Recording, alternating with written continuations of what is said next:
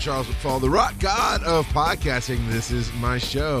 This is Ask Me Anything. It's a bit of Kevin Smith to storytelling, right? I'll tell you anything. Use a little bit of dirty language. Meets Tony Robbins. You're going to learn something about your life. It's going to help you out a little bit. With you, all my flavor all over. I've been talked about, I've been described as an energy drink with a side of uh, fist in the face for breakfast in the morning. So here you go. This show is all about you asking your questions, and you have been. Thank you very much for sending in your questions. Keep sending those in. RGOP at charlesmcfall.com is the email address. You can go to rockgodofpodcasting.com, click on the speak pipe, and record your voicemail right there. And of course, facebook.com forward slash rockgodofpodcasting is the place to go to interact with me, to see my weekly rants as I go through with different ideas. It's not always a rant, but usually it's a rant because on Facebook, things make me angry. So I get to use the Rock of Podcasting to voice that and give my differing opinions there. So, with all that being said, today we've got a speak pipe call from Chris Wisdom, who works with me on Breaking the Panel and has uh, honestly been influential in a lot of different things that we do and uh, knew I thought I knew he listened, and it's really cool to get a question from him. So, Mike, I know you've got the question. What do you got for me? Okay, Charles, it's Chris. Uh, I just want to talk to you about something that you allude to quite a bit on the show, and I know it affects a lot of us because I feel the same way a lot of times.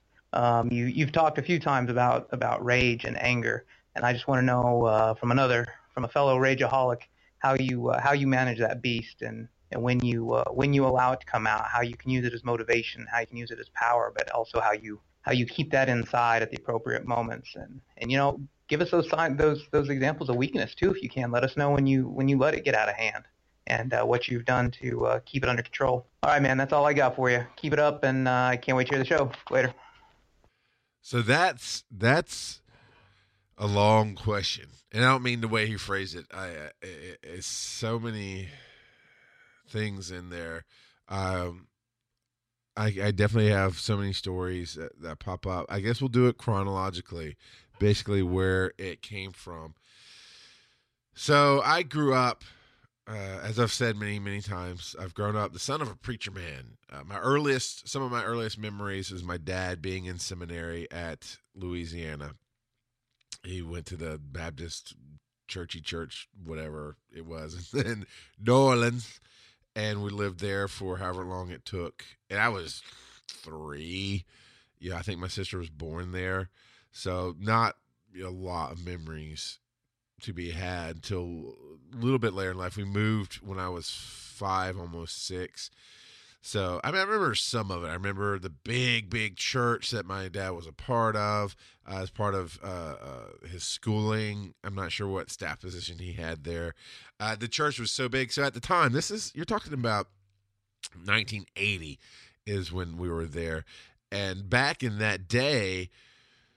I don't believe there were just huge Christian labels, right? Uh, if you wanted to be a big Christian church singer, you had to be in a big place that could afford it to have that kind of thing maybe uh, go on and I, I i don't know i wish i did know more about that because i'm now in that kind of business of producing shows and would love to know more about the history of that music while i was there but there was a guy named ray something or other I cannot remember Ray's last name, but he was a fairly big deal in the Christian community, music community. He was a uh, has nothing to do with rage. It's just a cool story.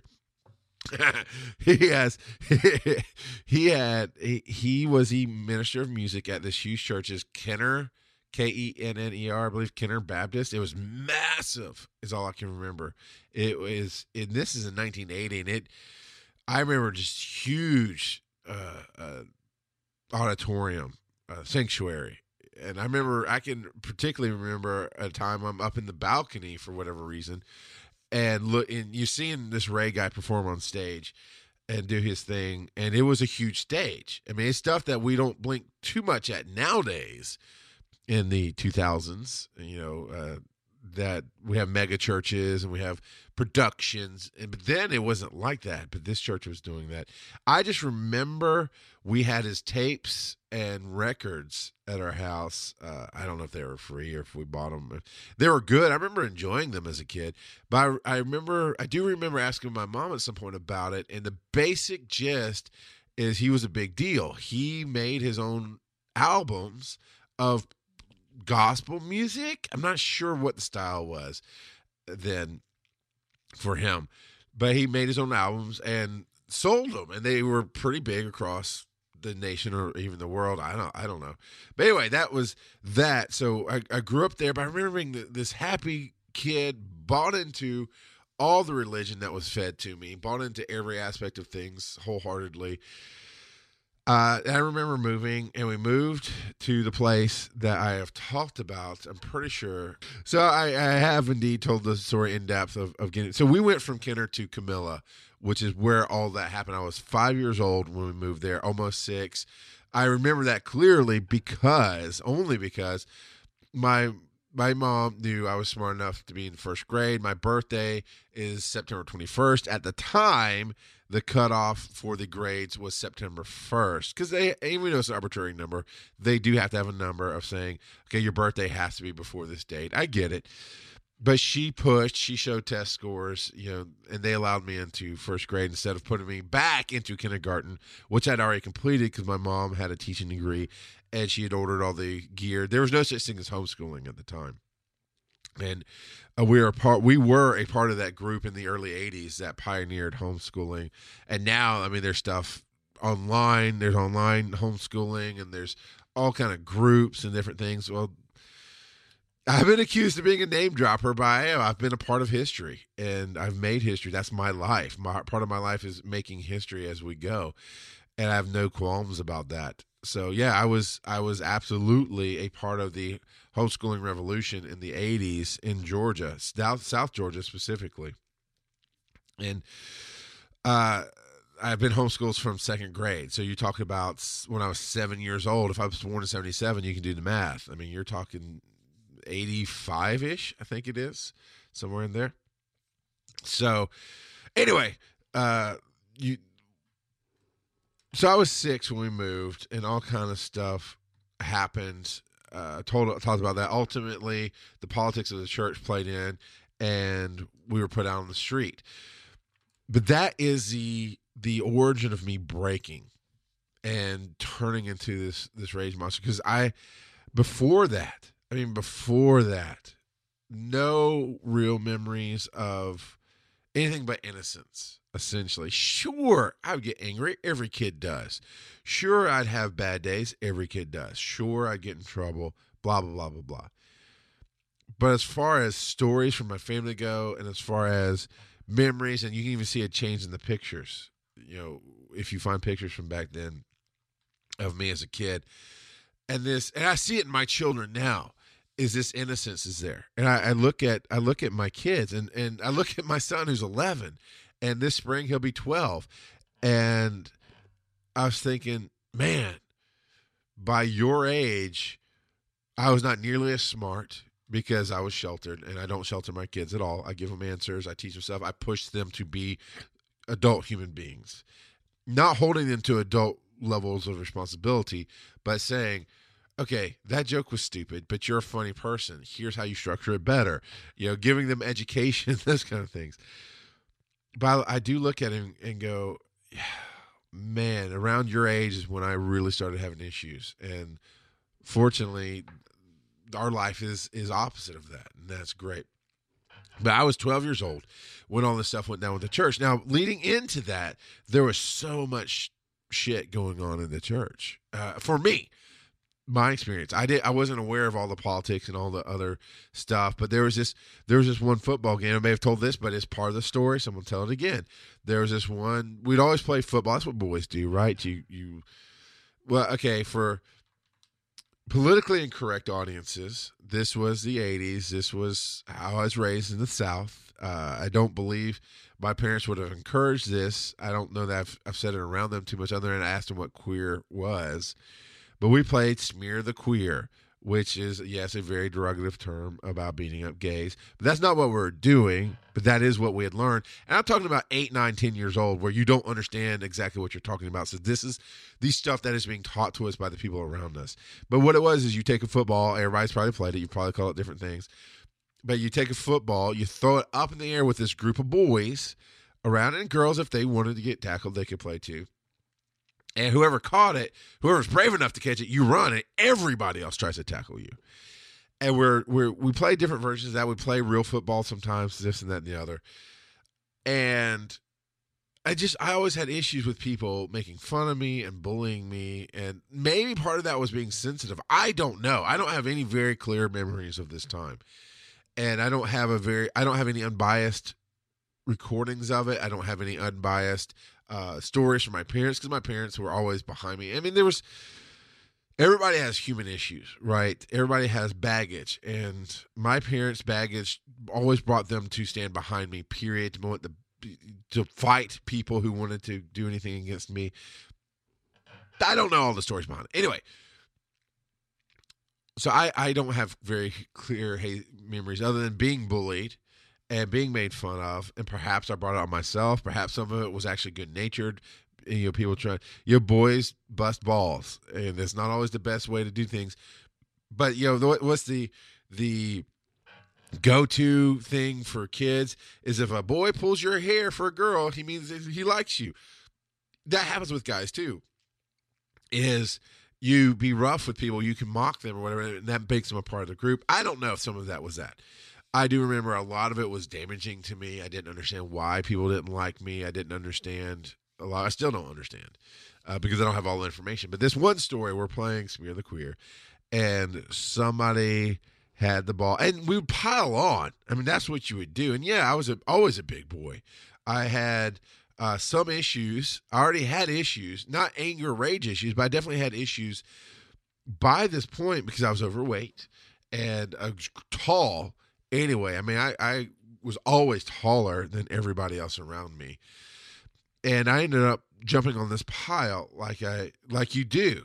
And I'm standing there all of a sudden I see this motion and then I see stars and I'm puking my guts out. This little dickhead kicked me in my nuts for no reason. And at church. And I mean I'm sitting there cry, you know, doing that high pitched noise that you do, and I'm crying, and I'm, my stomach hurts, and and somebody finally helps me out. Some other kid, I guess, helps me out. Goes, it's a Wednesday night, so in the South at church on Wednesday night you have dinner, and all the adults were at dinner. We were out playing. So I had to be walked around the sanctuary, which was difficult to do, to where the dinner was. And I sat in a place. Uh, I didn't go into the dinner, but I sat down and somebody went and got my mom for me, and and she came and and this and that, and and I don't remember her reaction because I was still processing all the pain. I mean, it, I never had that happen before. And I do remember the kid's dad coming over, and I told the story. I mean, he just kicked me for no reason. Well, his thing was uh, I jumped on him and hurt him, so he reacted. And his dad thought that was fucking okay. So this is the kind of bullshit I went through in the goddamn motherfucking South at a fucking church that this dickhead dad thought it was okay that his son really physically assaulted me for no reason in a very harsh way because because we all piled on but somehow i hurt him and it was okay that he kicked me like that. As an adult now as a parent i would have just punched him in the throat. So that starts a great conversation. Let's set the tone for the conversation. Punch you in the throat. Okay here's how this is going to go while you're choking for breath you stupid motherfucker this is my world this is my goddamn church because my dad was the associate pastor there you want to fuck with me? Let's roll, motherfucker. But that's not how that went there. I don't know what my parents did. I mean, this dickhead was one of the one of the guys behind trying to get my dad going. Anyway, he always caused problems. God, I hope he died a horrible death. alone. I am not kidding. I know words are powerful. This douchebag, douchebags, and people who are inherent bullies who think it's okay to do that kind of stuff and the other feelings I got off of him and other people have met in this world along these lines, I have no problems going, no, I hope you die a horribly lonely death and that you're miserable at the end of it. Because I fully believe in universal reconciliation and that as soon as you die, uh, everything's going to be forgiven and God's got you. But right now, I want you to fucking suffer because you cause misery in this world and you need to taste it, motherfucker. Anyway, there's some of that beast, Chris. so th- I had experiences like this constant from adults, from kids at this place. I mean, Camilla was my Sunnydale. It was a hellmouth. it was a hellmouth. And I can't remember learning anything good there. When they ultimately, when the politics kicked in, when they voted my dad out, uh, I remember when my parents took us to North Carolina where my grandparents lived. Beautiful mountain. They were on the side of a mountain. And they sat us down and finally explained to us. And we had a, or maybe it was Florida. I don't remember. I think it was Florida actually, because my grandparents had a place in North Carolina, had a place in Florida. I think we were in Florida because my dad had friends who worked at Disney at that time back in the '80s, or actually this is uh 12, so I guess it's close to 90s, late 80s, early 90s. You could still get free tickets to Disney if you worked there. I think now it's just a big discount. I don't think you can, or if you get free, you can't give it away. I don't know. It's not nearly as simple now, and that's business, and that's fine. But we got either super discounted or free tickets to Epcot Center. And so I remember spending time there. And then at the end of this week, because my parents basically wanted to give a very good experience to have a good memory to latch on to, to try to offset this. It, it didn't work for me. I don't know about my sister, but it didn't work for me. But I get what they're saying. Flash forward to my life now, I did not do that with my kids at all. When we were going to lose the house, we sat, we just flat out sat them down in the house. No new memories, no nothing, and just said, "This is how it's going to go it's uh, okay to be upset. You're going to get to be upset for a while, and then you've got a period of time to ask your questions and question why. But then I'm going to need you to let it go because it is life, and we have to move on. And that's how I dealt with my kids. I hope it did better for them. They don't seem to be super traumatized by that event, and it was our doing. I mean, we had no enemy to blame it on. It was this is life. I lost my job. We have some debt. This is what happens it sucks. But we're but what I showed them was this positive. We're going to rise up and move on. What my parents did was try to hide all that. They, they, thought sheltering me, protecting me was the best way, and it wasn't because it broke me. I remember crying. I remember thinking I was going to miss my friends, and I remember just not being able to process it. Now I was super crafty, wily kid at 12 years old. Is when this happens. I was 12 years old and I mean, I knew how to sneak in and out of places. At that point in time, I was already staying up late at night, uh, hiding books in my bed and reading or playing with my toys. Or, yeah, I was thinking about where I was in life. Uh, uh, so that's what I was doing then. But I was still able, I could hear, I knew every sound of the house. I knew when somebody was walking down the hallway. And I knew roughly if it's an adult or what the deal was who it was walking down the hallway. I can learn their steps. I mean, I had really good producing ears, even at 12 years old and younger. So I, I don't know why, but I was always crafty. I was always how to get my own life, how to get my own world. And I was already doing that then. So as we went back in, this was, they took us to Florida right before the vote.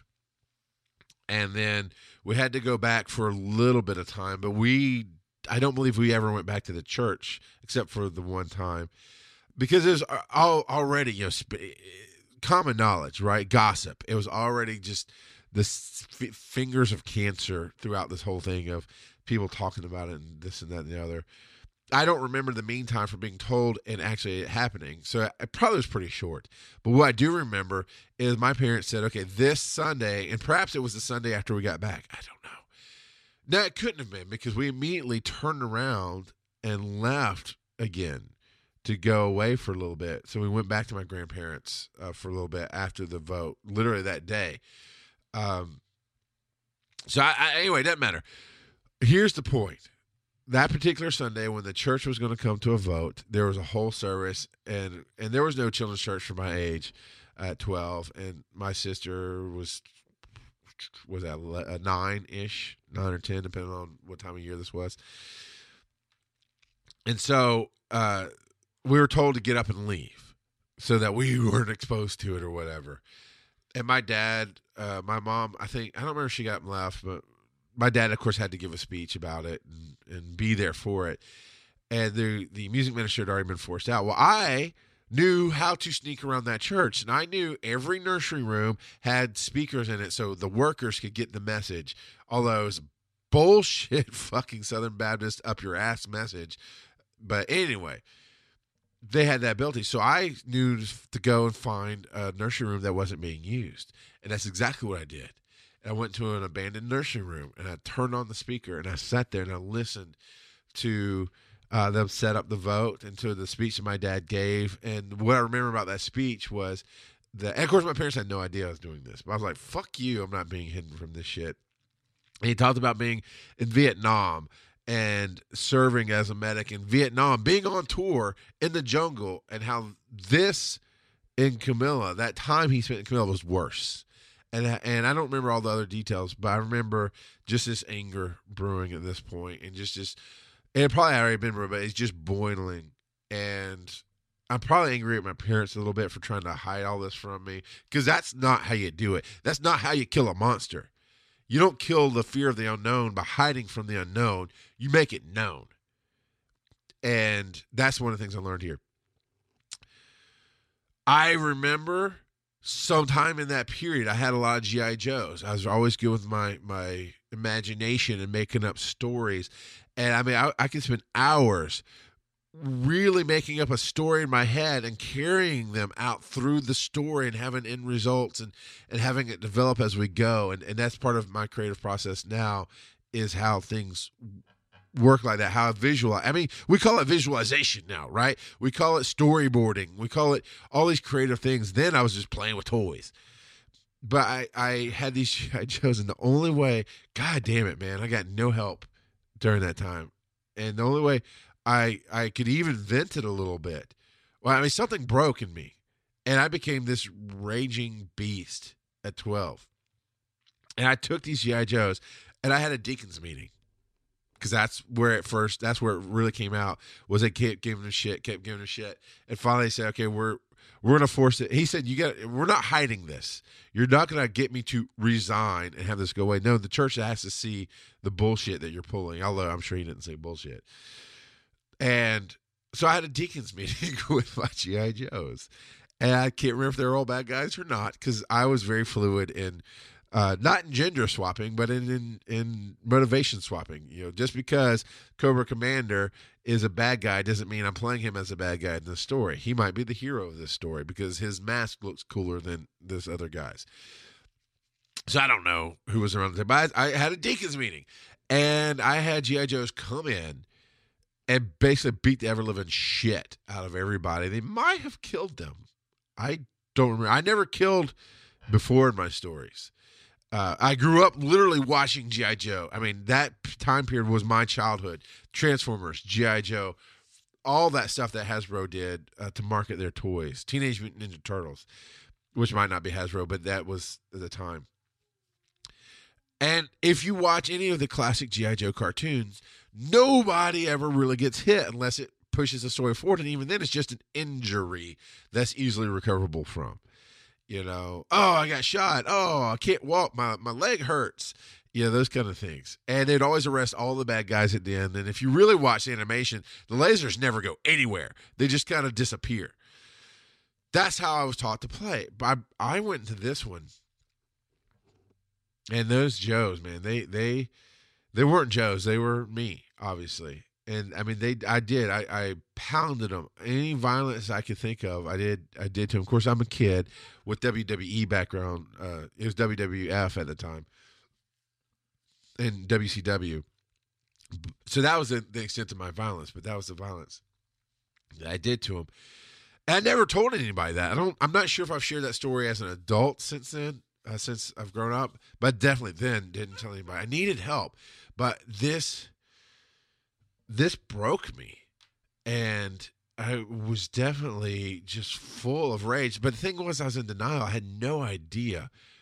You flash forward to another major, major story where we finally found another church. We are living in another house. We had been there for a while. I had a Nintendo. I got a Nintendo throughout this process.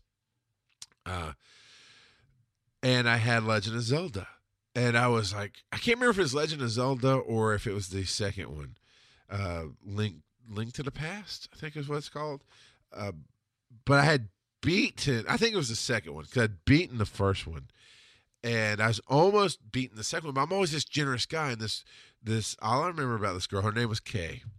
K A Y. Her name was Kay. She was overweight. She was pasty as shit. She looked like a ghoul um, a lot of times. And she was from a rich family.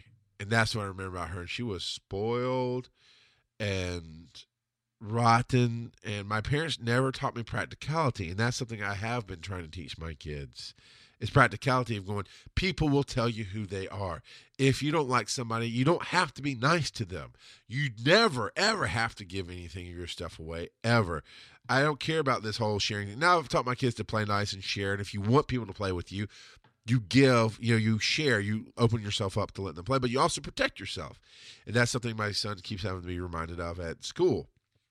Is okay, a little quick story. So my son is in sixth grade at public school, and this kid who sits in front of him, nobody's really a bad seed at this point in his school. It's not like, oh, you know, that kid's a gang member and you should know better. It's not like that. It, it, our area is fairly tame for trouble. Now, in high school and stuff like that, it definitely gets into that area, but not in middle school. And this kid turns around and goes, Hey, Oakland, hold this. And it was a phone. And that dumb little shit went, okay. And he did it. And he knew it wasn't his phone. He knew it wasn't the kid's phone. He actually knew whose kid's who phone he knew who owned it. And the kid actually sat next to him. He knew who owned it. And instead of putting it on the other kid's desk, whatever, he held it. Probably to feel fucking cool. Well, what happened was a t- the kid was freaking out, couldn't find his phone because he lost it. These kids thought it's funny to take it and hide it from him. But they are doing high school style classes. So instead of going in and having one classroom he's in all day, or even two, he's doing that high school bullshit, and it is bullshit, honestly, of, hey, at this period you have this class, and this period you have this class, and this period you have this other class, and you have five different fucking teachers, and you have to go from room to room. And in the previous period, he wasn't in the class with that kid. And this other jackass was. And the other jackass essentially stole the phone, not maliciously, like, oh, I'm going to steal it and take it home, and criminal wise, but maliciously in the, haha, this will be funny because, you know, I like torturing people way. Well, of course, the teacher in the previous class called the phone and it rang on my son's desk and the new teacher or in the classroom that they're in the teacher was like what is that? Well it's not it's someone else's phone. So we get a phone call and then you know what i'm going i'm digressing too much. Basically he got detention. He got written up for theft because we made sure that happened. Because she was like, "Oh no," the boys were just playing like, "No, no, no, no." This dumb little fucker needs to learn. If some jackass motherfucker who does not care about you says, "Hold this," you put your hands up. Go, "Oh fuck no, hell no." Because as, sure, as soon as that phone rang, that kid didn't say, "Oh no, I took it. It was just a joke." Nothing. And my son didn't say, "So and so gave it to me." Just, "Oh." Uh, I'm like, and honestly, it doesn't help that he's one of the only white kids at the school. I mean, there's a percentage, but he's in the minority at this school. And he doesn't know what to do, I guess. I don't know. I don't care about it's not about race, but sometimes these teachers make it about race. So anyway, he got in trouble. But I taught him through all this. You, you never do. I was very plain English with him teaching him how to protect himself. So back to this memory of Zelda. This fat fucking rich bitch wanted to borrow my game. And I was all about having people, just like I am today, I want you to have great experiences. So I agreed to lend it. I said, "There's three spots, and this is they have cartridges on the on Nintendo Entertainment System, and you could have up to three spots saved on this particular game. Mine was the first one. There's two empty spots. I said, just leave my game alone, save it one of the two other spots. Well, she has it for longer than she's supposed to, or whatever. And I finally said, I want my game back. And she gave it back. And my parents never told me how to handle confrontation either. They so I'm having this rage shit go on in me. I'm having this broken shit go on in me. Never got counseling for it until I was older and it came out and other stuff.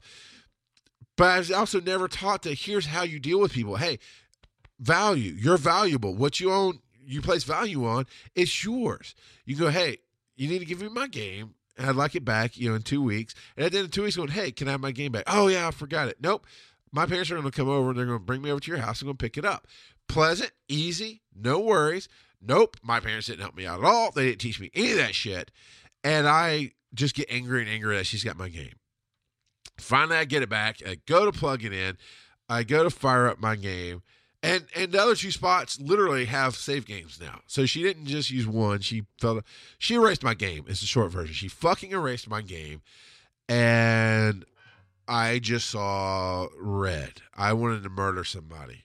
And I remember just screaming, just out of my mind, angry, freaked my mom out, went and just punched the shit out of a closet door. And it's a sliding closet door. So I knocked it off the rails. You know, so I'm like hulking out here. And my mom's yelling at me, and I'm in my mind, I'm just justified. I almost bit my tongue. God damn it! So I, I'm right, and my mom's trying to calm me down, tell, basically telling me I'm wrong, which wasn't what I needed at the time, because what she was seeing is the results of the rage, and how I handled it was was destructive.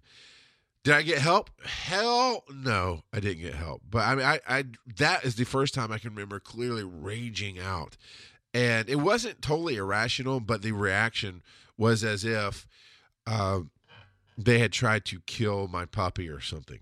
You know, they erased a game. She basically she violated what she did was she violated the same things those deacons violated. Here are my boundaries. Here's my life. You just basically raped my soul because you ignored my wishes. Now, am I being extreme about a game? Maybe, but I was also 13, 14 at the time. And I'm a rage monster. And I am raw. So as the second you get past those barriers, everything is an explosion. I don't think I ever saw her again, to be honest. I think my parents told her parents that they better get the fuck out of the church and leave me alone. I don't know what they told them, but it wasn't like they were huge churchgoers anyway. And I, I don't remember ever seeing her again after that point. But it was, it was, dude, it was massively ugly. So there were definitely points throughout those years that I felt in control. And as a teenager, it does. I, am not ever going to blame it on hormones, but I know that probably plays a factor a little bit into it. But literally, it was this shit that I could have gotten counseling for, gotten help for. The fights I had with my parents, the the distance I had. I ran a gang at that church. Not like a street gang, you know, where we kept people and shit. But by all means, everybody followed me. And if you got out of line, I threatened to put you back in line physically. And I was bigger than everybody else, and I was meaner than everybody else. Because I, when I moved from Camillo, where I'd been bullied, I said I will never be bullied again. Well, you know what that does? That swings a pendulum from being the victim to being the aggressor. And I was very much a bully that time. I mean, I went up against adults eye to eye. Fuck them. I didn't care. I mean, I, I, I was that guy who had nothing to lose. I had at that point in my life lost everything. Lost my religion because Jesus loves, but his fucking house sure as fuck didn't. They put us on the street. I had lost my faith in humanity. Same story. I lost any connection to my parents because I felt like I was hidden from everything, like I was shut out. I felt alone. I had nothing to lose at this place in life. And I proved it over and over again. And it worried my parents and I, and I have to guess that maybe they chalked it up to teenage stuff. I, I don't know. I know I never really got help and talked to during this time. I thought, and this at, at this is you getting up 16, 17 years old at this point. I I had a phrase. I have a very long fuse, but once it gets past a certain point, then it's on. You're my enemy and I, I'll take you down. And I was very good at hurting people, verbally, emotionally. Uh, not, I never really had to physically. I've never really been in a true fist fight. Uh, I was close once or twice. Um, the second time was, if you don't back the fuck down, I will kill you. And I meant it, and they could see it in my eyes, and they knew I meant it, and they backed the fuck down very quickly. There's twice I told somebody I'd kill them in my life, and I meant it. Uh, fortunately for me, the universe got my back, and I never made that mistake. Both times would have been a gross overreaction, but it would have been this explosion from the rage, and that's where I and I thought I was justified. That's see, that's the problem with people who aren't angry, who or maybe are and they're afraid of it, or you know, oh, you need anger management, or oh, it's just why are you acting so crazy? Because I'm crazy because I have this thing that's broken inside of me that is irrational, but it tells you not in a voice and kind of my head kind of way, but your mind you're a human being and you do everything you can to make yourself feel normal. So the fact that you're carrying this thing that you know you can sense that other people aren't carrying, yes, sense there's something wrong with you and you're alone, you make that okay. And so you find reasons to make it okay. Well, in this particular fist fight, literally, here's the story. I'll just jump forward to that. So I had bought a brand new truck. Well, brand new to me as a used Ford F one fifty, and I was proud of it. And I took it down. My buddy was having a, a party. I think it was like a Fourth of July party or something. He had some buddies over. Douglas, my friend Douglas, was doing that, and he had some people from school over. And of course, he invited me, and I drove all the way down. He has a pond on his property, you know, a couple acres back from his house, and and I drove all the way down to the pond and I parked and a pristine new it looks brand new truck. Obviously I'm very proud of it. And I get out of my truck and I'm coming around the back of it, I see this mud ball flying through the air, hits my truck. Has a rock in it, scratches my truck. Brand fucking new truck. And on. An instant gonna kill you. And I went in and this guy's in the water. He's kind of hiding in the water and he's being a fucking turd douchebag. And I don't know what possessed him to do that shit, but it was on after that. I mean, I was rage was there, and I was Chris. You asked how I controlled it. I justified not beating his ass by listening to some people who were saying, "Calm down, it's all right," you know. And I was like, "You're you're my enemy. You're dead to me. Fuck you." Later on in that day, here's the thing: there's no such thing as control and you never can control rage. It controls you at best. It it drives you. It pushes you to do things. And I, I, mean it was just simmering and i was looking for ways. And we ended up playing football of course. And he was on the other side of it. And uh, i don't remember exactly what happened but at something exploded again and we faced off and that was when I eyeballed him. And my sister's a dumbass. She was there with me and she was yeah oh don't do this. Oh. I, I finally went you shut the fuck up. You man the fuck up or you get your pussy ass out of here because I'm about to kill this motherfucker. And I looked back at him. I said you cross that line right now. You don't get your ass in that truck and you go home or car or whatever you had. If you don't get the fuck out of here right now I will break your fucking neck. And then your little friend who jumps in, I will snap his fucking neck too. And I just stared them down, begging them to come at me. And they very quickly realized how serious I was. They got their fucking ass in the car and they left. There's no controlling that. It was it was a situation that could have gone very, very badly, very, very quickly. So as I grew up and was with people. I mean, I can't. I don't even know how many people I damaged. The only person really, really, truly stuck through all the hell that I went through and all that rage that I had was Douglas, and I still don't know all his stories from his side of it. Uh, but I had different. But that was what I said. You know what? I, the thing was, I wasn't always angry. I mean, I was always angry. I mean, I was a Hulk. I mean, that's the when he said that line, I was like, oh my god. No shit. My uh, what's your secret to the Hulk? Because I'm always angry. You you can't just set me off. It, there's a, that's true. That line from the end of the Avengers, where Mark Ruffalo is being called on to become the Hulk, and he's starting to go Hulk out, and they ask him how basically how do you do it? And he turns around and he says, "That's my secret. I'm always angry." That is how you manage rage is you're always there. You'll learn to live with levels of it, and it will bubble up. It will boil over. You will do stupid shit out of it. But my my saying was, you know, a really long fuse. I could put up with a lot of stuff, but wasn't crossing that line. Well, that wasn't true. It was a really short fuse, and I was really, really angry all the time. And I finally met the woman who was going to become my wife, and she, people who you truly love will, because I think the universe, God, whatever you want to put in there. I think it is people are put in your life to help you become whole, to help healing happen, to to help growth happen. And even through all of this, I focused on who I wanted to be in life and what I wanted to do.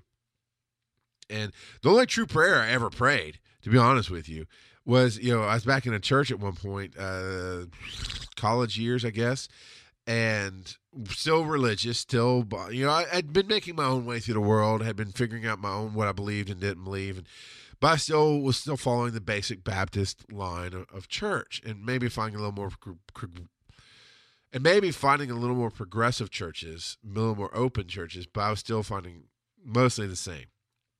And I remember uh, being taught a lesson while I was there. I was working with a youth group as a college student, and the the adult there was like, uh, "You get basically you get what you ask for," and that's something that I've always been taught: "Asking, you shall receive." And I remember opening up my soul at that point to God, uh, who now you know, yeah, God exists. I think. I think you you know you. I use the terms just influent. Uh, uh, simul- fuck, I don't have the right word here Basically, for me, universe, God, same thing. Same thing. Bigger power than me that has an idea that can help me get to where I'm going. You like to paint the picture of God? We'll have a talk all day. We'll find that once we boil down the words, we're talking about the same thing. You want to have a talk about me with science and the universe? Same thing. Everything connects to everything else.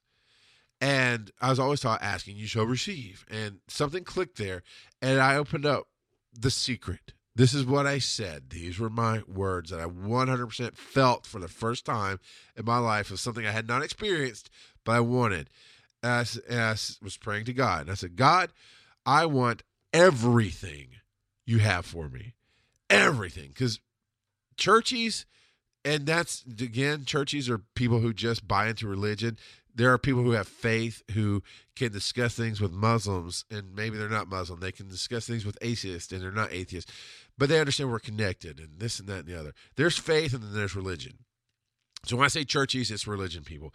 Churches love to about all these riches in heaven and God has this stuff. And my mom even taught, gave me the imagery and taught me of, well, God has all this stuff He wants to give you, and but you only ask for a dollar And I remember as a kid, oh my God, this is popping probably one. I definitely remember as a child asking about prayer and God and this and that and the other in life. And my mom painted this picture. It was like, okay, it's like this. God has all this money. He has bicycles and toys and everything you could ever want. But all you ask him for is a dollar, and he gives you a dollar. And the reason I'm so emotional about that is she doesn't believe that. Because if you believe that, you're going to pray what I prayed, and you take the good with the bad. What I prayed, the secret, the, the universe unlocking key, the thing that I said, I opened up who I was, my soul. I felt this for the first time. I said, I want everything that you have for me. Everything. And I understand that's bad shit. I understand that shit that's gonna to make me different. But I understand there's a lot of goddamn good shit in there. I I'm picturing the mountains of gold and the the influence and the power and sometime around 14 years old, I had the revelation in my life that I was destined for greatness. Didn't know what that means. We'll do that show at some point. You can ask me, what do you think destined for greatness meant? And what was that moment and how did it work for you? Because I remember it all. As 13, 14 years old, it was after we got kicked out. I was in this new place. And I just had that clarity moment of going, I'm destined for greatness. So I was sitting here at 19, 18, 19 years old, 20, having this moment again of, okay, fuck it. I'm dumping all religion, dumping all whatever. No, I want it all. So, and that's see, that's the thing. When I talk about being focused on who I wanted to be, I always had that destined for greatness moment, and I had I want it all moment, not greed of going. I I need to get through what I'm getting through to become who I am, to get to this great life that I know is is coming for me, that I know is out there, and not in the way of Jesus has a plan for me. It'll get here one day. No, I'm fucking aggressively going after it. So I meet the woman that's going to become my wife, and what I'm saying is, is God, the universe, God, whatever puts people in your lives to to do that. God, the person you love will hit your buttons like nobody's business. And I talked about the fights that she and I had. And I've talked about this too, but there's this moment that has to be told in this story that even though I've told it, I won't go into huge detail. But we're driving in a car back to our house one day and we're having this fight. And I think it was about the bands I was trying to build and the weird fuckers that I was just selling myself to I would take anybody if I thought it'd help me get this music going because I was so desperate to get this creative channel going and to get this message going because I thought it, I guess ultimately, uh, deep down, I thought it'd fix me. And my wife, who loved me, was trying to protect me from some of the weird shit and stupid people and bad juju she saw coming my way. Well, I'm sorry, baby, you can't because I asked for everything. I asked for everything. That means I have to go through the weird, bad juju bullshit that I attracted to myself to learn my lessons. But thank you for trying, was what I should have said. What I actually said was, we got in this big fight. I told her she's stealing my joy and going back and forth on this and that. And right after that, she said, she said, uh, gosh, she said something about me being angry. And I said, I'm not an angry person.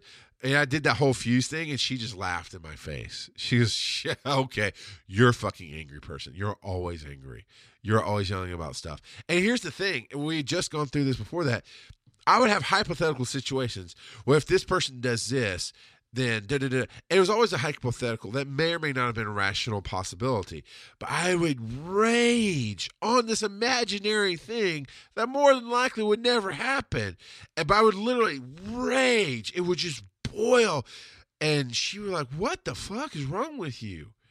You just made up a scenario that is your imagination and now you're literally ready to kill somebody and you're screaming at me. Like i'm not screaming at you. I'm screaming at this person. She said i'm the only fucker sitting here. That was a wake-up call. In in my justification i'm yelling and screaming to the person i'm telling the story to because i'm screaming at really at myself but that's either here or there right a second but i'm screaming at the person in my imagination in my story but the literal person in front of me is the person I love more than anything in my life. And she is the one who is feeling all the rage, all the negative energy, all the loud screaming in a tight place is usually in a car. And I, I, I was assaulting her. For, you know, she was getting it as a proxy. So when she laughed and said, you know, at me when I said I was an angry person, I was like, fuck you, bitch. I'm sorry. I was like, fuck you. You don't know shit. And later on, within a day or two, I called my best friend and like, my wife is such a dumb fuck. She says I'm an angry person and she's so stupid, right? And Douglas, who is still my best friend, he just kind of went, and you think you're not? And like, what? You're not supposed to take it. What the fuck, man? Today he's like, and he's see. Here's the thing about Douglas. I've thought, I've joked about. He puts the pathetic and apathy, but sometimes he puts the strength in apathy. And apathy generally means you have no dog in the fight. There's no reason to get emotionally tied to it. So you can be unemotional, which is what I needed to get help. And so she's emotional. She laughed in my face. It was a very aggressive move. We had a fight about it.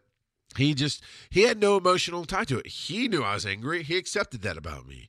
He knew how to deal with it, how to protect himself. So when I brought it up, he just flat out goes, "And you think that you're not an angry person?"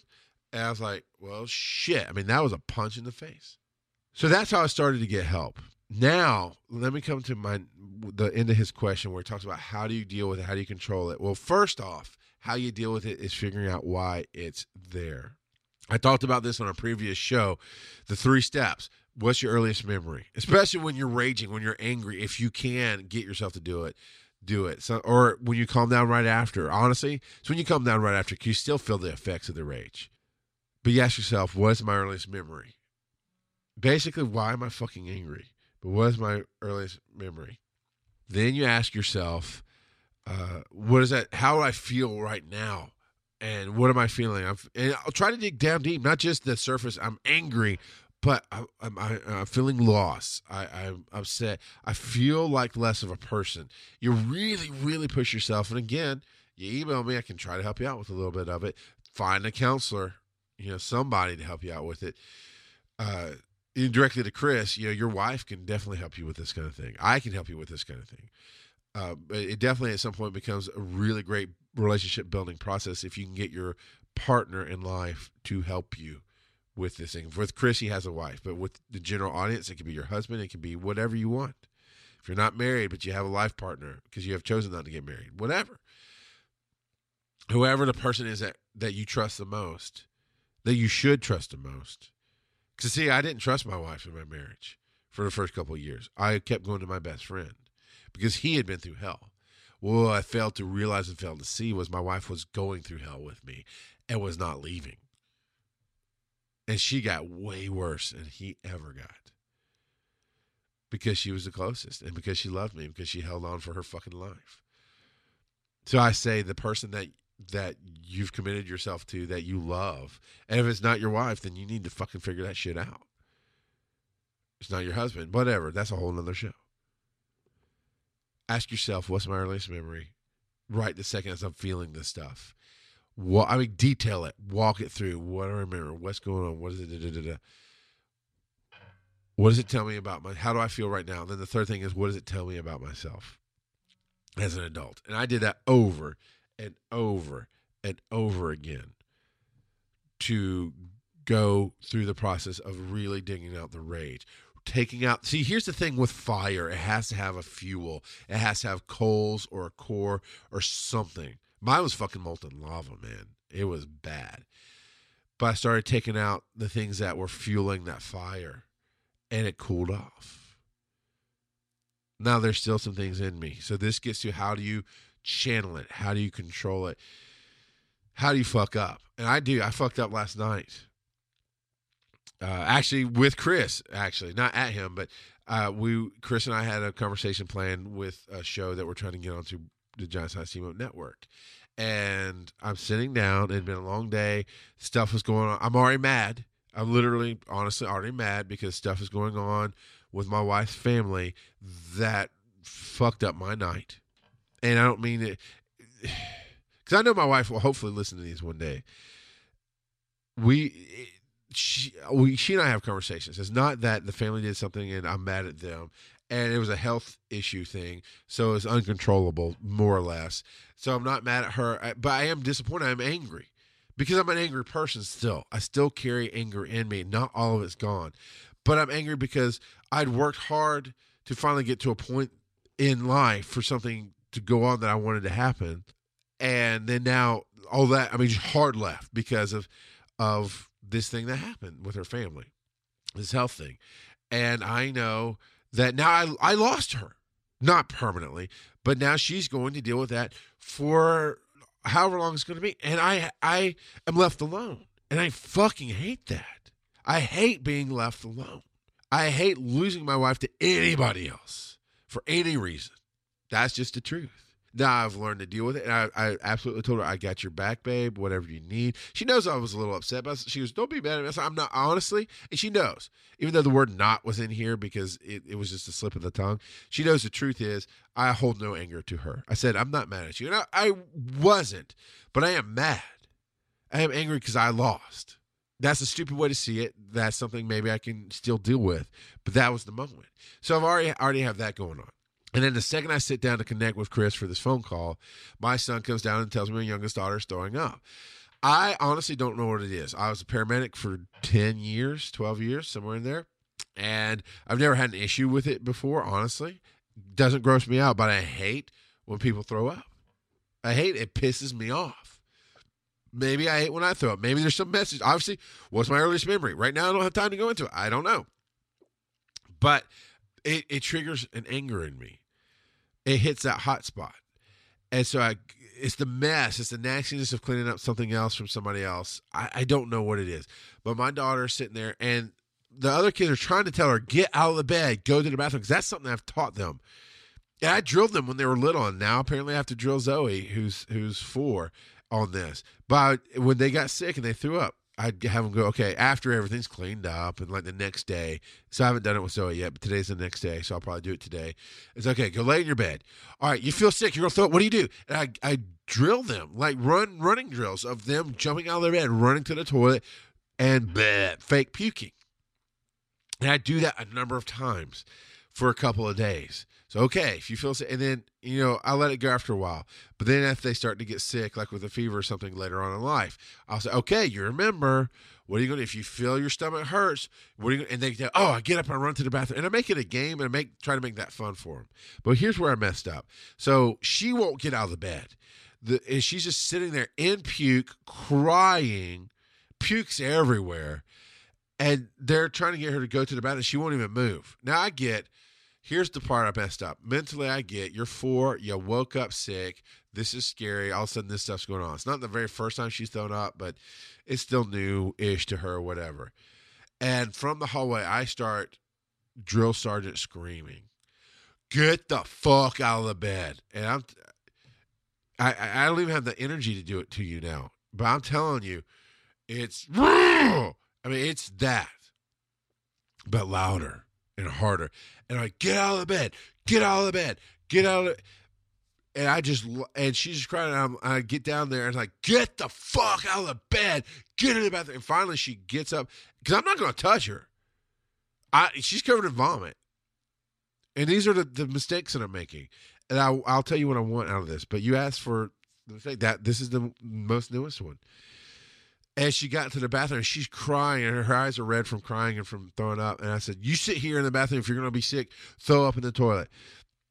And I'm angry. I'm not raging, but I'm definitely angry. And there's this harsh anger that is there now. I think I think what I would call rage is mostly gone. The fuel for that is gone. But there's a harsh anger that is there. And so I'm like trying to clean up her room. I mean, it is fucking everywhere. It's on this mattress that's on the floor that should have been put away a while back. But now we got to figure out how to clean that mattress. It's on her pillow. That's the only pillow she wants to sleep with. It's on her blanket. It's on her bed. It's on the mattress protector underneath her sheet. It's it's on the fucking floor. Oh my god, it's goddamn everywhere. So I get Crosby to help me out, and she's starting to strip the sheet, and I'm trying to manage everything. I text Erin, who's next, you know, over at her family's house, like Just threw up everywhere. And Erin knows how I am about that. And so she goes, and again, I'm not grossed out. I can clean it up. I'm just pissed. And I don't know why. Because what I would love to have done is, oh, baby, come on, come on, come on, get out of the bed. Oh, I know, baby. And even I can sacrifice myself. I literally have no problems having puke on me. It's happened. Play. I've been a fucking paramedic, so I could have picked her up and held her and taken her to the bathroom, changed my shirt. But what I did was I yelled and screamed and did the drill sergeant thing and fucking get out. And and maybe maybe the good side. Cause I always try to find the good side. Maybe it does drill in the importance of get the fuck into the bathroom. But there could have been a better way to handle it. I even tell her as I'm calming down, but still trying to manage this stuff, going, baby, I will definitely give you hugs and kisses in a minute. I will definitely calm you. I know it's a rough thing, but I'm not saying it in this kind voice. I think I think I think I'm saying, I know it's a rough thing. I know that I'll give you hugs and kisses, and I'm sorry that you threw up, but you got to understand you have to be in the bathroom. I'm sure that's not helping her. I'm sure I'm scarring her for life with that shit. And I will apologize, and I will play these shows back to her as she gets older and can understand them. Not that it's an excuse, never an excuse, but uh, hopefully you can understand what I was working through, and that I'm sorry what I wish I could have done. And then I did calm down. And I mean, she and I got her in the shower and I cleaned her up and I redressed her. Once she's redressed, and my wife was there helping clean up the vomit mess and everything's better, I pick her up and I hold her. And I do tell her I'm sorry I yelled. Does it change the damage it did? Fuck no, it doesn't. God, man, that that's where I always that is the great unknown for me. That's where I'm always questioning how much damage did I just do? Did I did I inflict anything good or did I just inflict bad? And I still use the word inflict because it's still painful. Whether it's good or not, I inflicted it. But how I control it is in the calm times. I really, really or no, no, no. Let me change my wording, Chris. How I affect it, how I offset it, how I try to change it without knowing the source of it still yet is I take the opportunities with my wife with my kids to find private times to talk to them about things in life that if they were to happen would make me angry.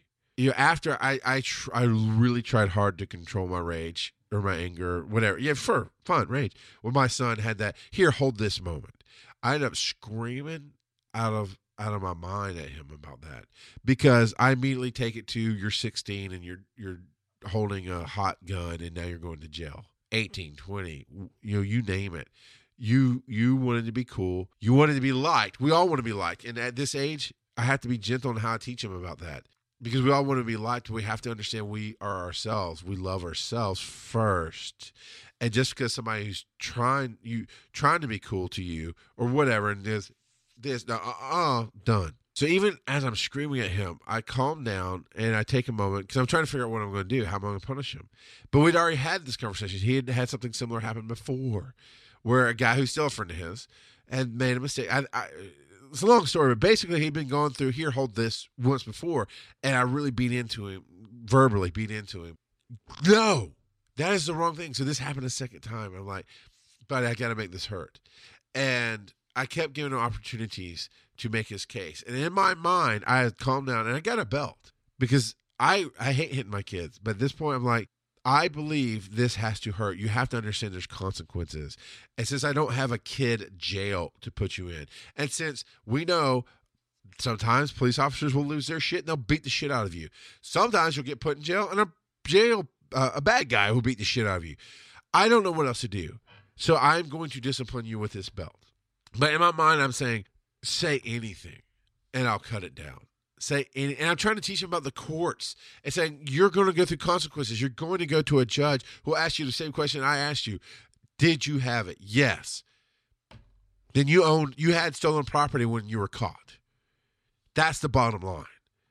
It doesn't matter you didn't take it. It matters in the eyes of the law that you fucking have it. And you could be telling i know the story. I believed him fully. It made sense how it went down but i know that doesn't always matter in life. It's the choices you make. So I gave him, even in this moment when I'm angry, I'm, I'm coming down because I, instead of fighting the anger, I really said, I love him. What's the best way I can express love and teach him here?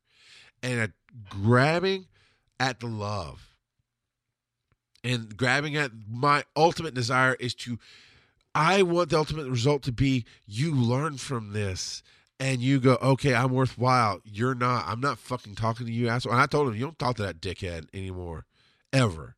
That motherfucker doesn't like you. He fucking threw you under the bus, thought it was funny, and then didn't say a goddamn thing when you got in trouble.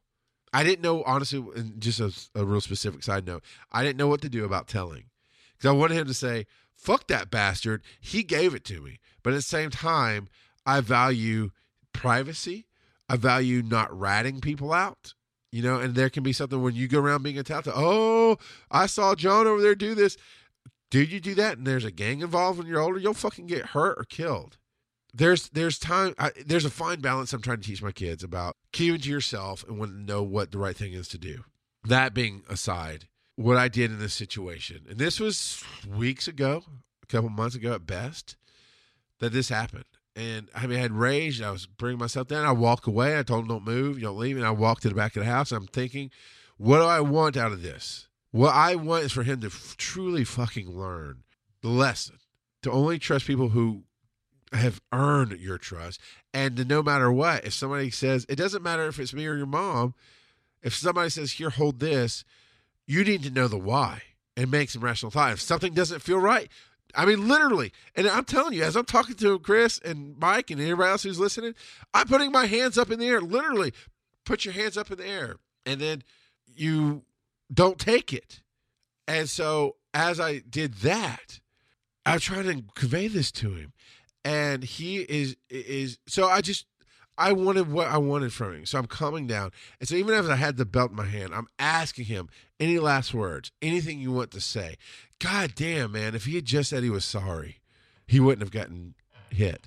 If he had just said anything along the lines of, I wish I'd done something different, or just any words that convey your understanding anything about what was going on here, it would have it would have commuted his sentence instantly. And that's something I know will work in the court systems. I know you can, you know, put yourself at the mercy of the courts. I know you can express remorse and you will still have consequences. And he would have consequences. It wouldn't have been a beating. And I told him that after. And I hit him twice, just so you know, on the butt with a belt. So if you want to call DFACS, good luck. This is Georgia. I've already been through that. I've had DFACS at my house, and I won. And I, I mean, I said, nope, it's my religion. Now, I know when to play the religion card, but it's my religion and my faith. I mean, I believe I have my right to discipline my kids in a, a sane and healthy way, spanking them on the butt every once in a while is a sane and healthy thing to do. That's how I was raised. That's how pretty much everybody in the South was raised. Go fuck yourself. So I hit him twice on the butt with the belt because I wanted him to feel it. And you know the last time I hit him? Because I don't. And that's he and I had that conversation later. It's like, dude, you remember the last time I even hit you for any reason?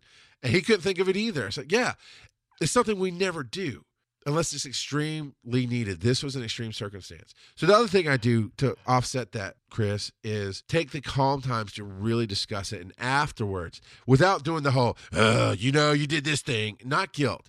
I'm like, okay, Oakland, I'm going to talk to you like you're an adult right now. I really want you just to talk to me, have a dialogue. And we talk about the situation. And did you learn? Yeah, here's what I learned from it. and even heading those things off, like with sex talks. My kid, my oldest kids are 11 and 10 now. I started having sex talks with them when they were six and seven because I want them to understand the value of themselves. I want them to understand the addiction that is there. I mean, it's, sex is good. It is good. And I want you to know that. And I want you to know why it's important to me, why I think it's important that you only do it with one person. Not because of religion, because that's what I was taught. But, you know, I, we can have the sex talk. Again, I think I've alluded to this on other shows. You want the sex talk? Ask me about it. Rock God of Podcasting, RGOP at charlesmcfall.com, SpeakPipe it, Facebook it, whatever. I will answer that question. But I try to talk ahead of time with things. I try to come back after. I definitely apologize to them. And I say, look, I'm a human being and I'm sorry that I yelled at you this way. I'm sorry I said these things to you. I try to hug them and love on them as much as I can immediately afterwards because I understand the abuse factor of it. I know that if I emotionally punch you in the face and give you a black eye, coming back and going, and I'm just going to use the domestic abuse line. Oh, baby, I'm sorry. I didn't mean it. That's bullshit because it's going to happen again. What I do is I say, okay, I wish I had done it this way. I wish I, I do. I sit at night sometimes and think, I wish I was that TV dad, Mr. Miyagi type that could just go, all right, here's a passive lesson that will help you learn. Or, hey, I can, Disney Channel shit, man. I wish that was true sometimes for me. I wish I could go, okay, so this is what's happened. Oh, yeah, dad, you know what? You're right. I learned my lesson and I learned that this, this, and this happened. And yeah, I do try that a lot. But when I get angry, I call names sometimes. And the only thing I've done to control that, the only thing I know to do is just to be honest about it, to accept it. Number one, that's part of who I am right now. And two, to be honest with my kids about it, going, I'm sorry. And I've been clear very, very, very much in life. I said, if I call you stupid, it's about the stupid decisions because you are smart. And I always tell them you're smart people. And I'll ask them when they're locking up and being stupid, are you a smart? Yeah, I'm smart. What would a smart person do here? Because I'm touching on things that people are going to go, oh my God. Because I go, oh my God in my life sometimes. How do I use it to motivate me? I get a very cold silence and strength to me. A very blue steel is the word that comes to mind, the phrase that comes to mind. Very silent strength when I can use it to motivate me. I get my brain fires up at twice the efficiency it seems like when this happens. You know, when I'm dealing with something outside of my house that makes me angry. When I'm dealing with my wife, my wife gets more leniency than my kids, unfortunately, because she's an adult to make her own decisions and I've learned to back off and try to help her that I've honestly stopped trying to fix everybody. That was part of my anger. I'm trying to fix you and you're not being fixed. Well, because I've fixed myself a lot.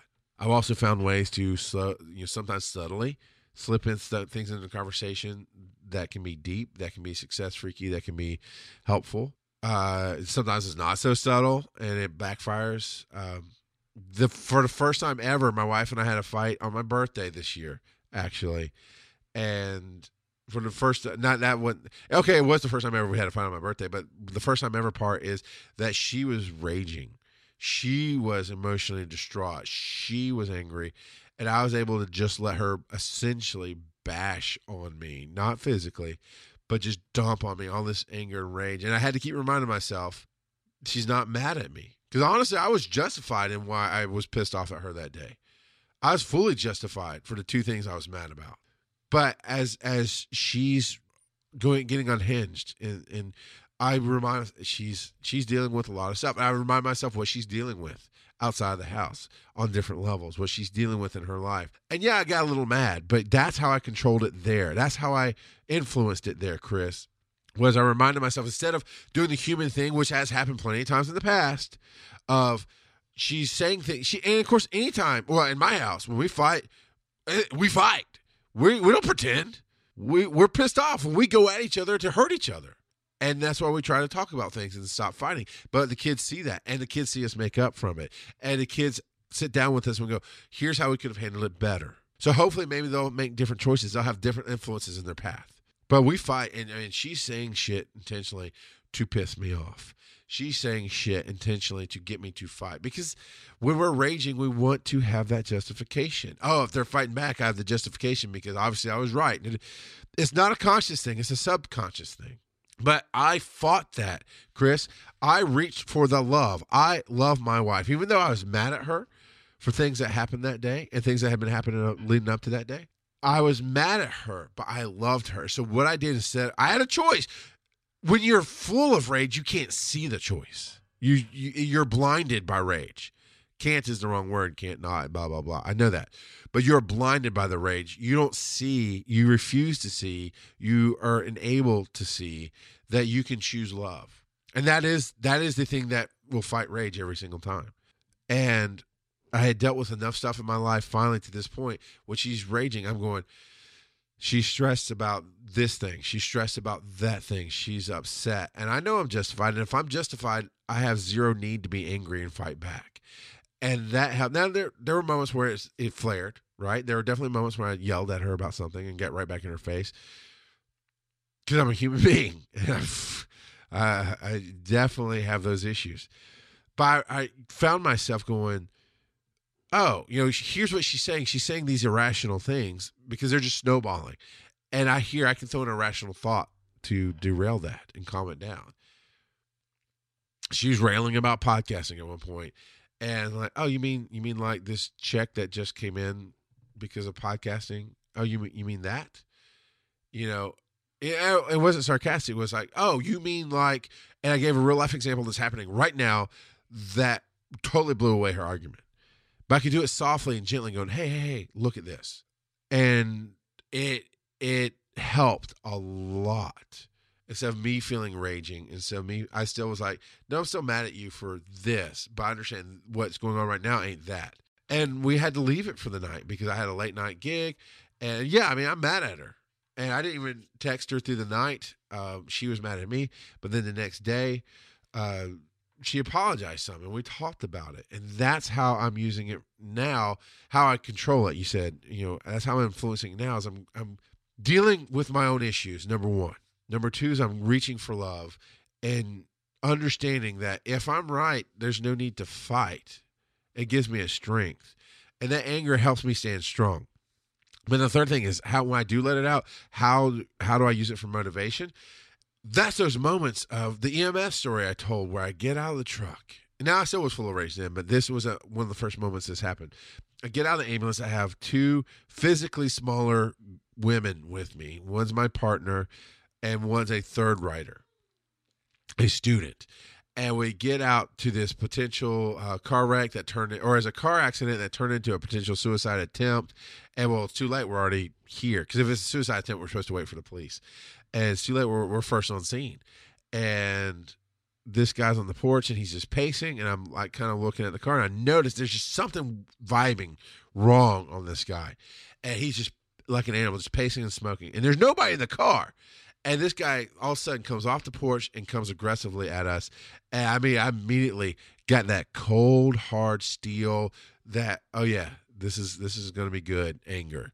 You know, oh yeah, you're you're never gonna win this one. I will win it turns into determination and th- the filter goes off all right the violence filter goes off. Whereas in normal situations especially on the ambulance being a public safety official you know being part of protecting the community and, and helping with the health issues there's always this filter of okay this guy's doing this this and this. There has to be a whole lot to justify me smacking the shit out of him. But when you come at me aggressively like that when you're you're to start something with me and I see it coming. Nope, that filter's gone. All right, man. All you have to do is cross that line. I've already got the paperwork written in my head instantly of how this went down, and I'm going to trash you. And I don't mean stay down, man. Stay down. No, no, no. I put you down, and that's how I use that anger, Chris. Is I am I am honestly a very non-violent person. I laugh at violence. It's a dark humor part to me that's there but I rarely put my hands on my kids for discipline reasons, and because I am afraid of my anger a little bit. And afraid is probably not the right word, but I am concerned. I was like, I know I have anger Therefore, I always want to be able to have my children and my wife, and if need be, law enforcement look back at what happened and go, nope, this was calm. This was justified. You had legitimate reasons. This is what happened. I want my kids to learn from their mistake instead of going, oh my God, my dad beat me. Because then they don't learn. So I very rarely put my hands on my children except in love and in fun. I've never put my hands on my wife in anger. In fact, I broke my hand on a door to because I had boiled up so much in a fight that I just had to release physically, and I punched the door instead and broke the shit out of my hand because I refused to put my hands on her in anger. I won't hurt her intentionally with my hands. Apparently, I'll fucking do it with my words and my emotions and shit back then. But anyway, so this guy comes up and instantly like, ha, I've got the paperwork written. And I mean, I'm deadlocked eyed with him, just like that fight was a teenager. And he stops like two steps from me. He stops because I had an invisible line. He stopped just in front of it. So he crosses that line. I don't care. He's in my personal space now. I don't even have to. I take a half step and I kick his knee and blow it out. I'm gonna lock his knee out and destroy it. And then when he's down, I'm gonna put my knee right dead center in his chest. Now he's keep in mind, he's probably Chris Wisdom's size. He's an average, let's say five foot six, probably 180 pounds. Skinny white guy. And I'm easily 360, 350, 360 pounds, six foot seven at that point in life. I'm still six foot seven, but i have lost some weight. And I'm going to put my knee in his chest where it's hard to breathe because that's how I'm going to subdue this motherfucker. Because I'm not a police officer. I'm here to help. And at the time, at least, it was a crime to put your hands on me. And the fact that you came at us with no words, threatening us, we're already on a dangerous situ- in a dangerous situation where it's possible suicide. I don't know what's going on. I will protect myself. I will fucking go to jail if I have to to know that I will eventually go home in the morning to my family alive and unharmed. That's the filter that gets gone when that anger is motivation. And so this guy stopped right before the invisible line. And I'm I mean I'm ready. I'm poised. I'm ready to take him down in a heartbeat. And I just described how I was going to do it. And I tell my my female partners, I said, "Get." I'm eyeballing him. I'm looking at him dead, and I never move away from him. I said, "Get in the truck." He goes, "You can't tell me what to do." I was like, "I'm not fucking talking to you. Get in the truck." And my partner's like, "Yep." I mean, they were already on their way back to the truck and locking the doors because I, I they knew I need to be able to kill this dude. I need to be able to not worry about anything else that's going to go on and take this guy down. And they disappear. And a minute, less than a minute later, a fire truck shows up with a bunch of big firemen on it. And that's when the guy just kind of his whole demeanor changed because he's and it turns out he was on drugs and stuff later, but he's obviously in his mind thinking, I think I can take this big guy. He's a fat bastard, whatever. No, you don't know me. And I think inherently that his animal instincts told him that because like the second you flinch, the second you flinch, I got three ways that I'm going to break you down and make you wish you were dead. And I have no qualms. It's not going to be a slap in the face. You better stop. No, I will put you down. And that comes to my family, protecting them. That comes to everything. Because let me tell you something, everybody who's listening to Rock God of Podcasting. I go home in the morning. And what that means is that was something I developed on the ambulance because I got off in the mornings. And my rule, number one rule was I will go home in the morning. I go to see my family alive and unharmed. So if that means uh, not going into a scene because it's unsafe, I don't go there. I don't care. I'm going to go home in the morning. If that means I have to ultimately kill somebody so I walk away alive, I will do that when it comes to you threaten my family, and I had somebody do that, and I'll tell that story on another show. I had somebody threaten my family. That is the wrong thing. That's where that cold, hard anger comes in, and you you sense it every time that has come out. Every time that I've had it happen, you sense it. I can feel it around me. People go, "Okay, this dude's serious, and what can I do to get out of the situation?" And that's how I use it now. Uh, I use it like a scalpel if I get angry with somebody, we're in an argument, I will start picking apart your argument very quickly because I'm angry at you. And I will make you feel stupid because you're stupid. And in that situation, if I'm stupid, because if I'm in the wrong, I mean, that's what I've expressed on the rest of these shows. If I'm in the wrong, even if I'm mad, uh, because the first question I ask when I get mad, why am I angry? What is going on? This is usually split second. Now, it's in the case with this guy on the ambulance there was no question. He came at me. I was ready to take him down. Period. That's where it instantly came in as a tool. But in a situation where I'm mad, let's say, let's say, Chris, I'm mad at you. I'll go, why am I actually mad at Chris? Is he doing something bad? Is he not listening to me? Is he, fr- you know, what in me is angry? Because on paper, let's say Chris, let's say um, you make a, a, I don't know, man. I cannot think of something that you would do that make me mad. I can't even make it up. Let's say you steal money from the company. Okay, I, that's ridiculous. I, I can't come up with a scenario, but let's say you do something to an extent that I'm mad at you. On paper, if you steal money from the company, no, no, no, no, no, no. Here's something that is important to me. If you cheat on your wife, okay, that's your relationship, but I'm in your circle. You're a part of my company. You're a part of my friend circle. You're a part of my life. I I hold that very seriously. Not that don't you do it, but we'll have a story. Come on, people, ask me these questions. I've got a whole show built on cheating and why I actually thought it through and it won't happen, and why it's important to me that people around me don't think it's okay. That you never think it's okay to cheat on your spouse. Why I would rather counsel you to talk it out and work things out. Blah blah blah blah blah. Ask me that question. I've got that shit ready to go. But you cheat on your wife, Chris. On paper, that's your decision in your relationship. So why am I angry? So then I deal with the anger of it going, okay, it affects I'm angry because I projected on you that if my wife cheated on me and this and that and the other. So I deal with my personal stuff. So now the anger is gone. Now on paper I go, okay, Chris, here's why I'm going to talk to you. Because this is unacceptable in this company. Because I expect your I expect to be able to trust you. And you just showed me I can't trust you because the person who's married to you can't trust you. So I can deal with it calmly and talk with you if in that scenario. That's how i can especially if i'm in the wrong. Now obviously in that case i, I am not in the wrong.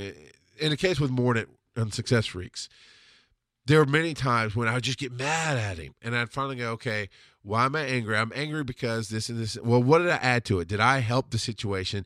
Did i actually clearly communicate what i wanted to communicate well, maybe I did, maybe I didn't. Let's try a different way. And it takes the anger down, and I can go to the situation that I'm unhappy with and go, this is what I would like to see. This is what I thought I was trying to say.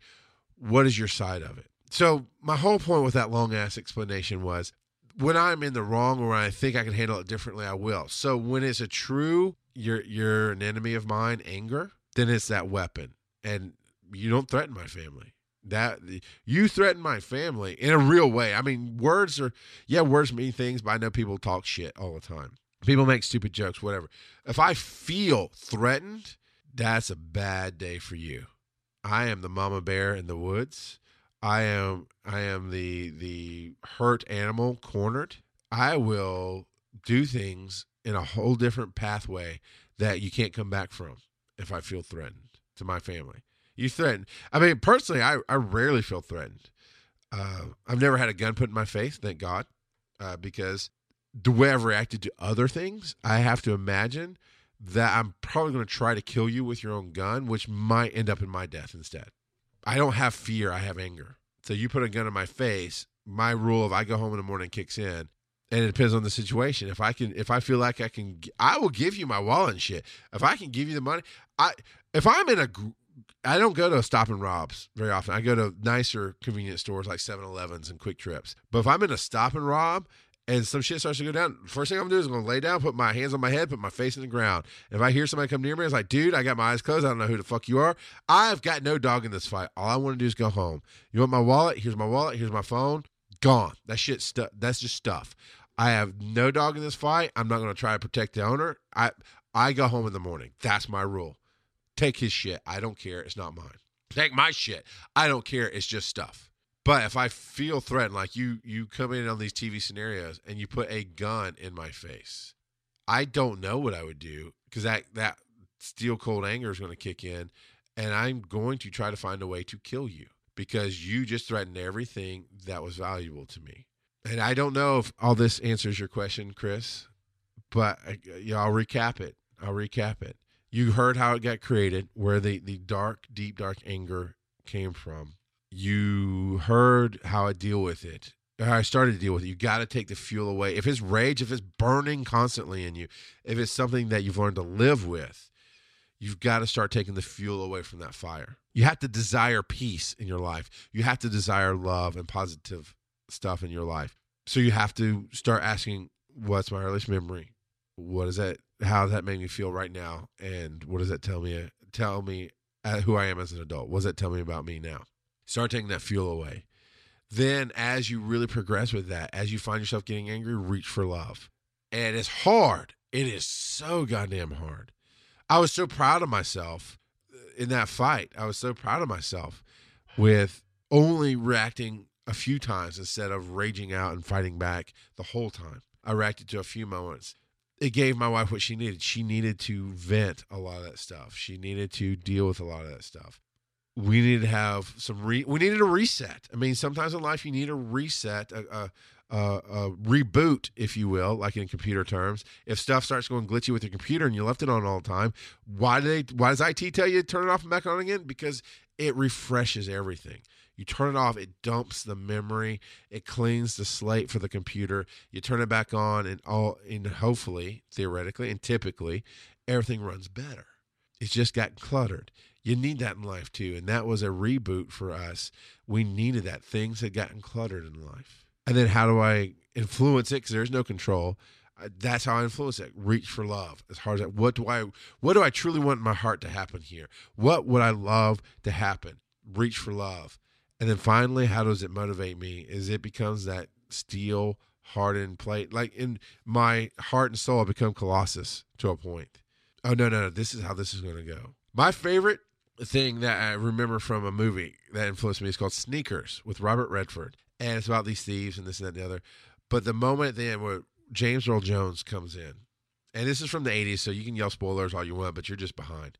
But James Earl Jones comes in and the way he delivers this this is how it's going to be speech done. This is, it's not quite fair it's not quite right but this but he's so calm he even has a little smirk on his face a little smile. I remember that's who i want to be. That's who i become when that anger is a motivation. I become the guy of like nope i have all the power.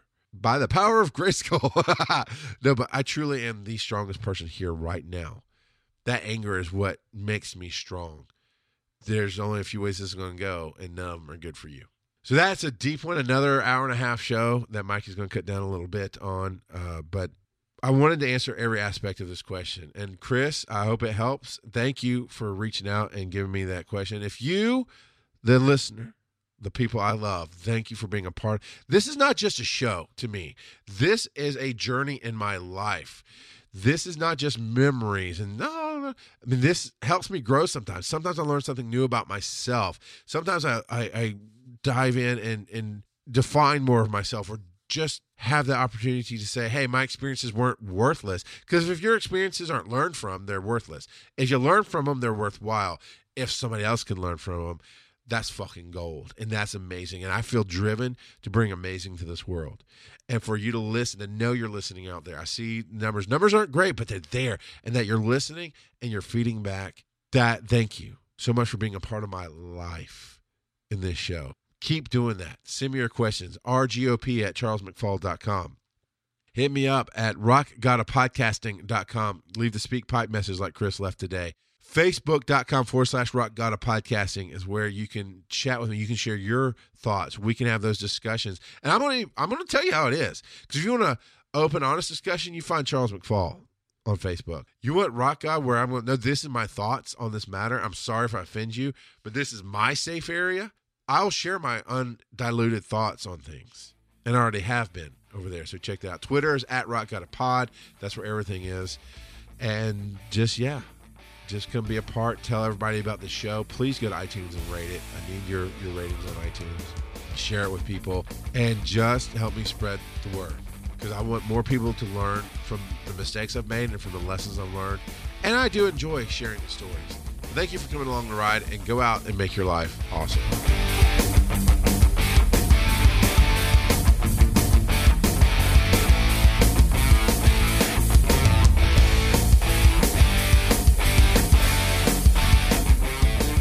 Okay, podcasters and YouTubers. My name is Mike Woodard, otherwise known as producer slash audio engineer for the Rock God of Podcasting. Look, you know you're producing amazing content, but is your audio game as tight as it needs to be? If you need to level up the overall sound of your show, I'm your guy. If you need a kick ass intro for your show, I'm your guy. If you hate the sound of your own voice and just need someone to handle your voiceover narration, I'm your guy. Need music beds? Need sound effects? Just go to mikeatthemic.com. Check out my demos and take a look at my rates. You can sound better than you do, and I can help. Mike at.